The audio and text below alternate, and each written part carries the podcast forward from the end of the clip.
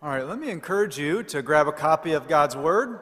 We are going to open it up to Romans chapter 8, our sermon text for this morning as we continue our sermon series, New Life in Christ. We've been in Romans chapter 5 through 8 for um, several months now, and uh, we are going to read together verses uh, 1 through 17 of Romans chapter 8, verses 1 through 17. Beginning in verse 1, the Apostle Paul says, Therefore, there's now no condemnation for those who are in Christ Jesus.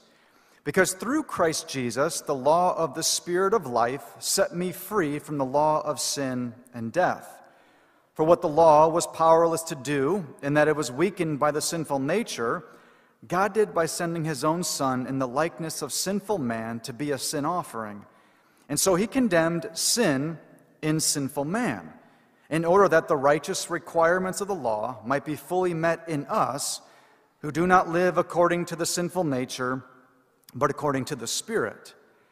Those who live according to the sinful nature have their mind set on what that nature desires, but those who live in accordance with the Spirit have their mind set on what the Spirit desires. The mind of sinful man is death, but the mind controlled by the Spirit is life and peace. The sinful mind is hostile to God. It does not submit to God's law, nor can it do so. Those controlled by the sinful nature cannot please God. You, however, are controlled not by the sinful nature, but by the Spirit, if the Spirit of God lives in you. And if anyone does not have the Spirit of Christ, he does not belong to Christ. But if Christ is in you, your body is dead because of sin yet your spirit is alive because of righteousness. And if the spirit of him who raised Jesus from the dead is living in you, he who raised Christ from the dead will also give life to your mortal bodies through his spirit who lives in you. Therefore, brothers, we have an obligation, but it is not to the sinful nature to live according to it. For if you live according to the sinful nature, you will die. But if by the Spirit you put to death the misdeeds of the body, you will live. Because those who are led by the Spirit of God are sons of God. For you did not receive a spirit that makes you a slave again to fear, but you received the spirit of sonship. And by him we cry, Abba, Father. The Spirit Himself testifies with our spirit that we are God's children. Now, if we are children, then we are heirs heirs of God and co heirs with Christ, if indeed we share in his sufferings, in order that we may also share in his glory.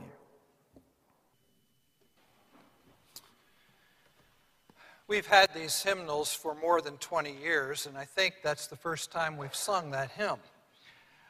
I imagine because as I plan worship in consultation with other worship leaders, I see the title of the hymn and I think, well, we're not talking about baptism today. Um, so I don't even need to consider that song. But it says well some of the things that today's text, and in fact, Romans 5 through 8, say to us. And so I hope that you were uh, absorbing the message of the song and that with me you will absorb the message of Romans 8. And would you turn to it, please, or scroll to it in your copy of God's Word? If you carry a different version of the Bible ordinarily, or even the most recent edition of the NIV, the 2011 edition, this is going to be one of those rare weeks where I suggest that you want to have a copy of the Pew version open in front of you because there's a detail there that I'll call your attention to in a few minutes that you won't see in other versions or other editions of the New International Version. Let's um, pray, shall we, that God will help us with this text. Our Father, we thank you for the truth that we have sung today, including the truth that by grace we are your children. Impress upon us once again today what an enormous, incalculable privilege that is. Make us grateful, as we ought to be, and conform us to the image of Christ, our older brother, the image of you, our Father that we might represent the family of God well in this world for our sake For Jesus' sake, And in His name, we ask for your help in understanding and applying your word today. Amen. Listen to the testimony of songwriter, poet, and novelist Calvin Miller. He says, I remember the first time in school when Mrs. Dirksen, my first grade teacher, asked me what my name was. I knew that, and then she asked me what my mother's name was. I said to her, Mama. She said, No, that's not her name. I said, Yes, it is. We all call her that. No, she said, It's not Mama, it's something else. I said, No, it's not. She said, Look, Mama is what she is. Mama is what she does, but Mama is not her name. And I said, Well, I'm sure you're wrong, but I'll ask her tonight. So when I got home from school that night, I was laying for my mama to walk in the room. I said, Mama, do you have another name besides Mama? She said, Well, yes, son. My name is Ethel.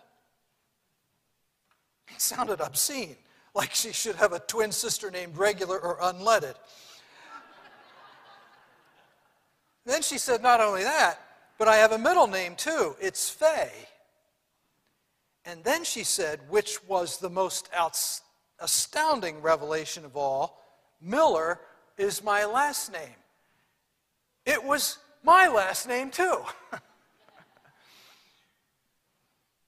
In today's text, you and I discover a truth that's as outstanding, no, more outstanding than Calvin Miller's discovery about his relationship to his mother.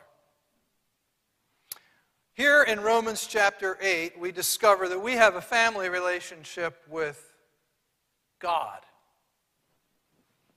We share the family name, we share the family resemblance. We are His children, we are His heirs. We're His by adoption. This is the first time in Romans that we encounter this great gospel truth.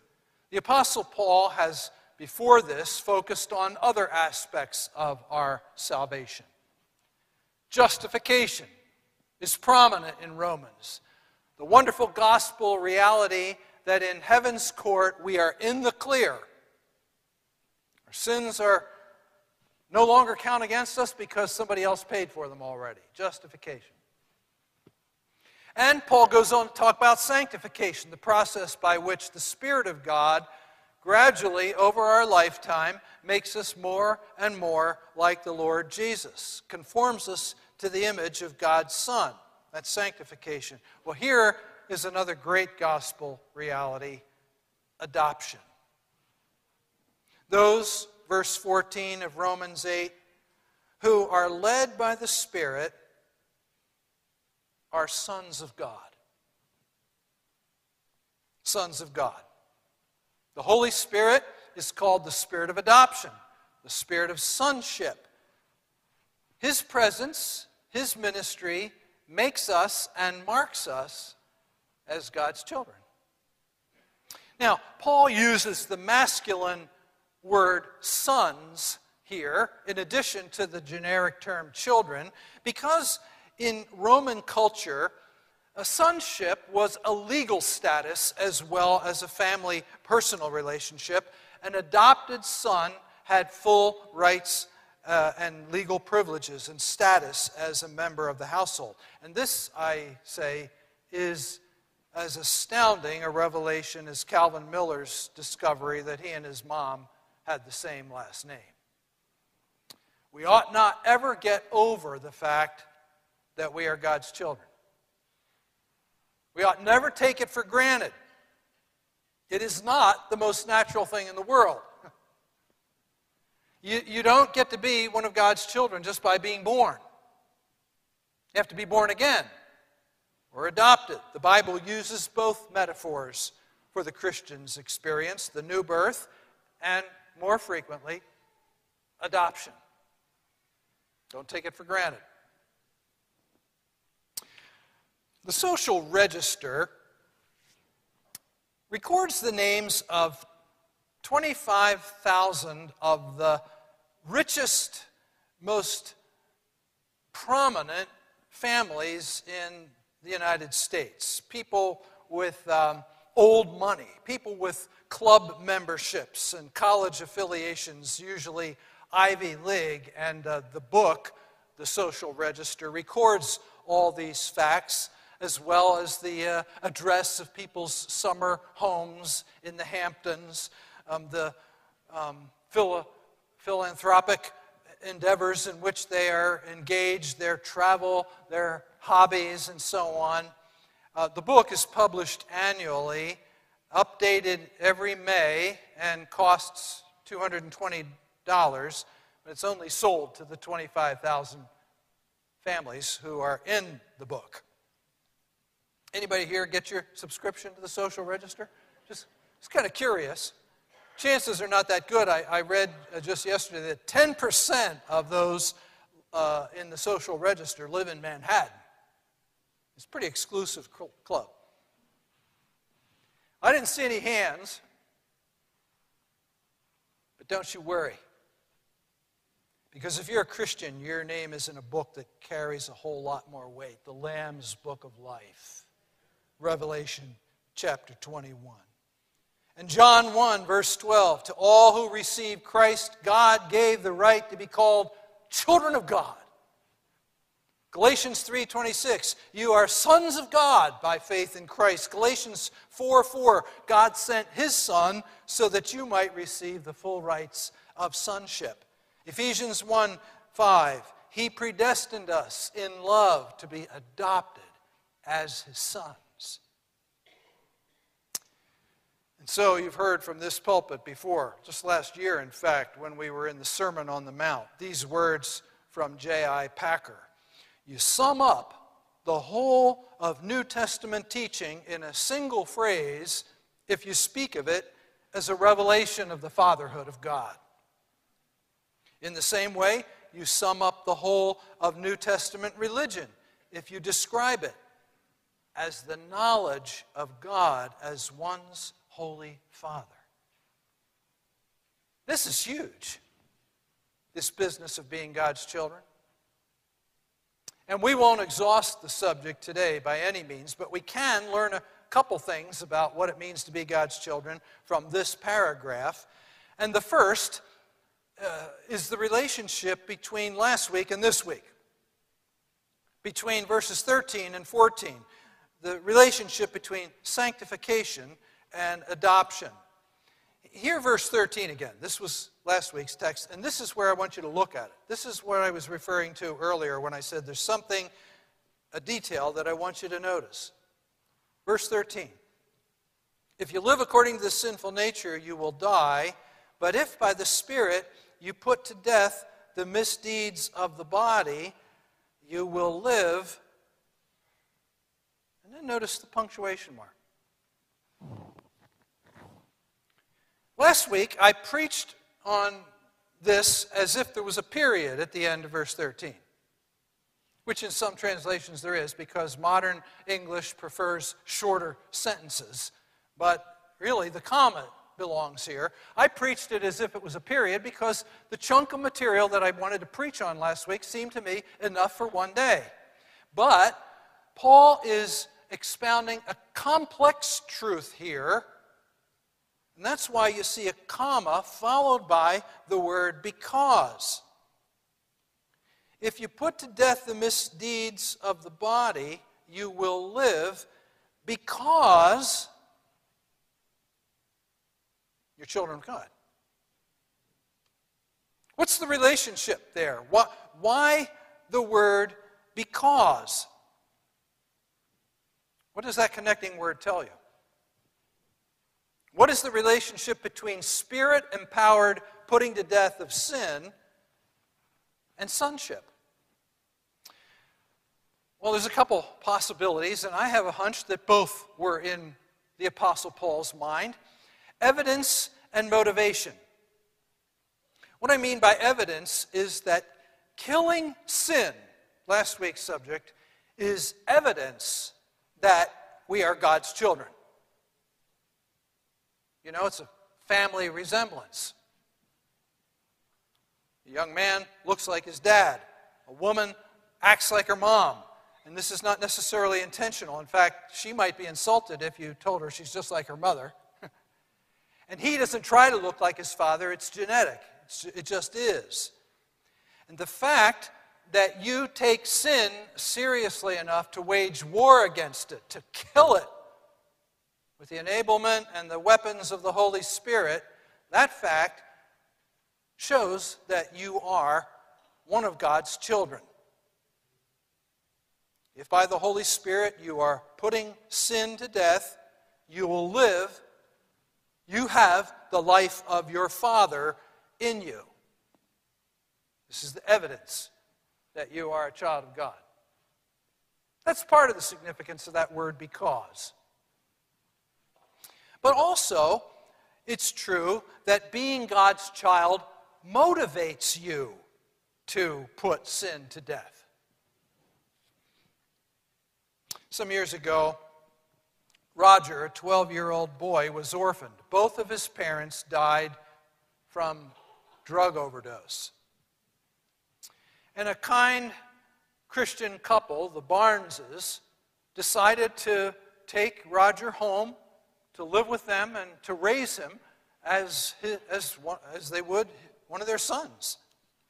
And, and at first, it was really difficult for Roger to adjust to life in this new home, an environment free of heroin addicted adults. And uh, if you'd been a fly on the wall several times a day, you would have heard something like, uh, No, no, no, no, Roger, we don't behave that way in this family. No, Roger, you don't have to scream or fight or hurt other people to get what you want. No, Roger, we expect you to respect others in this family. And in time, Roger began to change. Did he make all these changes so that he could become part of the family? No. No. He was already part of the family by the grace of Mr. and Mrs. Barnes. He made these changes not in order to become part of the family, but because he was part of the family. And when you wage war against sin, as Paul says we ought to do in the preceding verses, it isn't so that you can earn a family relationship with God, it's because you've already got a family relationship with God. And you want to act like part of his family. You're his adopted son or daughter, and every time you revert back to the old addictions to sin, the Holy Spirit says to you, No, no, no. That's not how we act in this family. And that's why Paul says because in Romans 8:14. You see the same connection in 2 Corinthians. You don't have to turn to it. This is going to be quick. Uh, in 2 Corinthians 7, verse 1, the apostle writes, Since we have these promises, dear friends, let us purify ourselves from everything that contaminates body and spirit, perfecting holiness out of reverence for God. In other words, let's act different. Let's be different. Let's be holy because we have these promises. What promises? You read the preceding verse, which I did at the beginning of the service today. I will be a father to you, and you will be my sons and daughters, says the Lord Almighty. We kill sin, we wage war against everything that is unholy in us because we're children of God. We're part of the family. What a wonderful promise.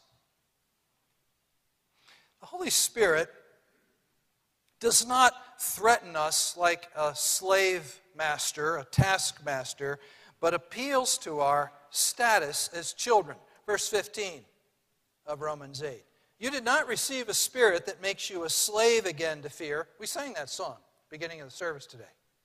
You did not receive a spirit that makes you a slave again to fear, but you received the spirit of sonship or adoption, and by that spirit we cry, Abba, Father. Abba. It's an interesting word. It's not Greek, the language in which the New Testament is written. It's Aramaic, the language that Jesus almost certainly taught in most of the time. And in Aramaic speaking culture, Abba, kind of like our dada, is one of the first sounds that a child is able to make. And so it, it says something warm and affectionate and personal about our address to God. This is how Jesus addressed God in prayer. And the early church just borrowed it. They didn't translate it into Greek, they just brought it over from Aramaic into their own prayer life and their own scripture writing. By the Holy Spirit, we cry, Abba. We don't just say, Abba. This is a deep, emotional, gut response to our Father. A, a, Christian isn't somebody who just has a doctrine of the fatherhood of God. The devil knows that doctrine. A Christian is one who responds with deep gladness to being one of God's children. I love being your child. I love it that you're my father. So we cry, Abba, Father. It's not head knowledge of God as Father, but reverent affection for God our Father. The Spirit, verse 16, testifies with our spirit that we are God's children. Well, how does he do that? How does the Spirit testify that we are God's children? And I, think that there's probably uh, an internal and an external dimension to this witness something subjective and something more objective. The, the internal or subjective witness is this deep heart's cry that I've just mentioned. We have assurance that we are God's children because we love being God's children. And we know that this is not our natural state. By nature, people are not children of God, but when the Spirit within makes us God's children, we just cry, Abba, Father. We love it that we are His children. That's the internal witness. And then there's a, an external witness, something more objective, and that is the family resemblance that we talked about earlier. The Spirit helps us kill sin, gives us the weapons to kill sin, sanctifies us so that more and more we look like the family.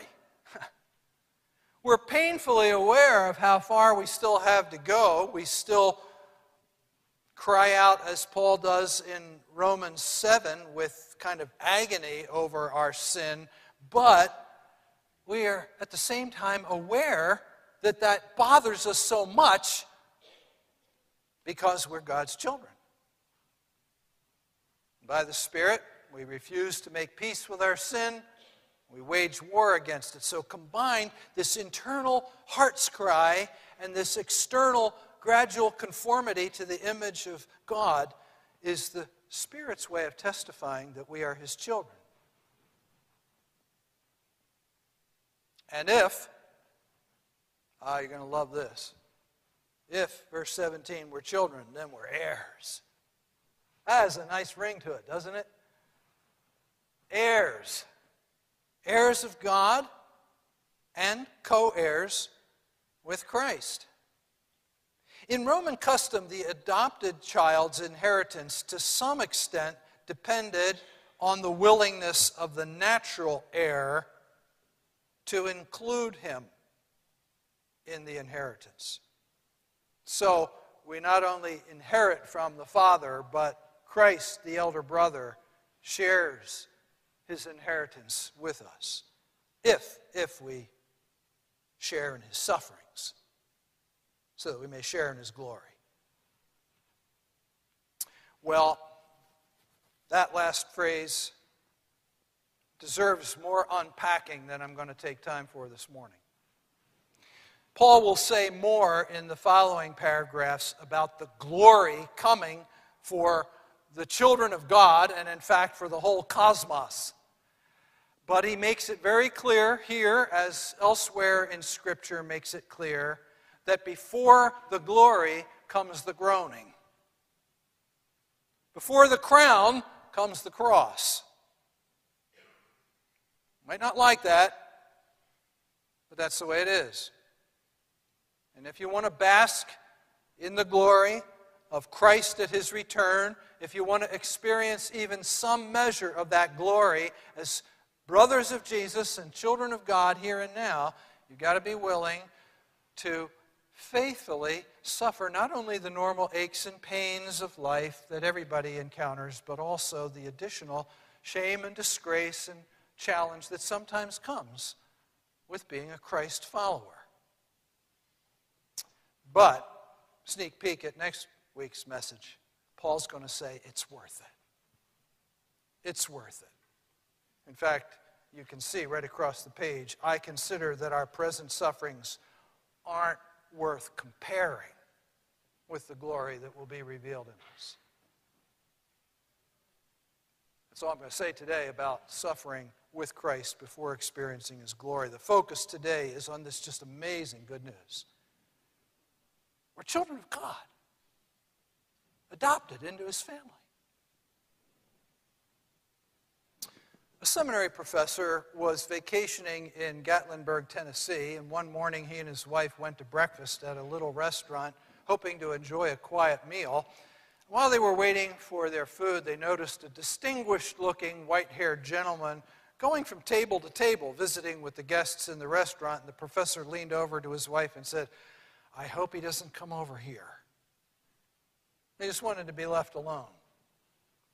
But sure enough, the distinguished white haired gentleman came over to their table and said, Where are you folks from? Oklahoma. Oh, it's great to have you here in Tennessee. Uh, what do you do for a living? I teach in a seminary. Oh, so you teach preachers how to preach, do you? Well, I've got a great story for you. And with that, he sat down at their table. Seminary, oh, great, just what I need another preacher story. The man pointed out the window and said, See that mountain over there? Not far from the base of that mountain, there was a boy born to an unwed mother. And he had a hard time growing up because every place he went, he was always asked the same question Boy, who's your daddy? Whether he was in school, grocery store, people would ask the same question Who's your daddy? And he would hide at recess and lunchtime to avoid getting that question and uh, taunting that sometimes came with his not having an answer for them. When he was about 12 years old, a new preacher came to their church. And um, this boy would go to church, but he would always slip out early. Come late, slip out early, so he would avoid hearing that question Who's your daddy? One day, new preacher pronounced the benediction so quickly that the kid didn't have chance to get out and he had to leave with the rest of the crowd. And the new minister at the door, not knowing anything about this boy, put his hand on his shoulder and said, Son, who's your daddy? Deathly quiet. All the people around, knowing the boy, got real quiet. And the minister sensed the situation with Holy Spirit insight and said, Wait a minute. I know who you are. I see the family resemblance now. You're a child of God.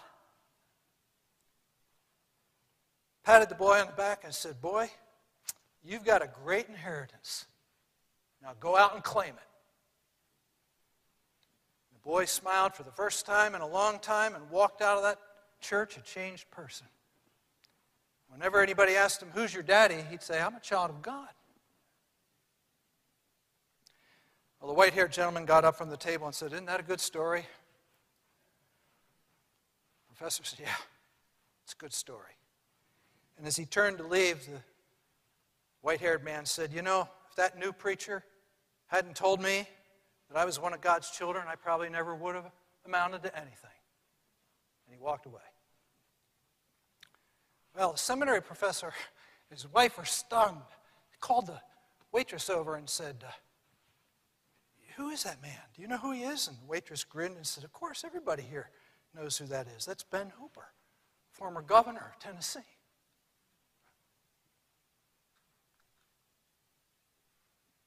Christian, you're a child of God. You got a great inheritance. Now go live accordingly.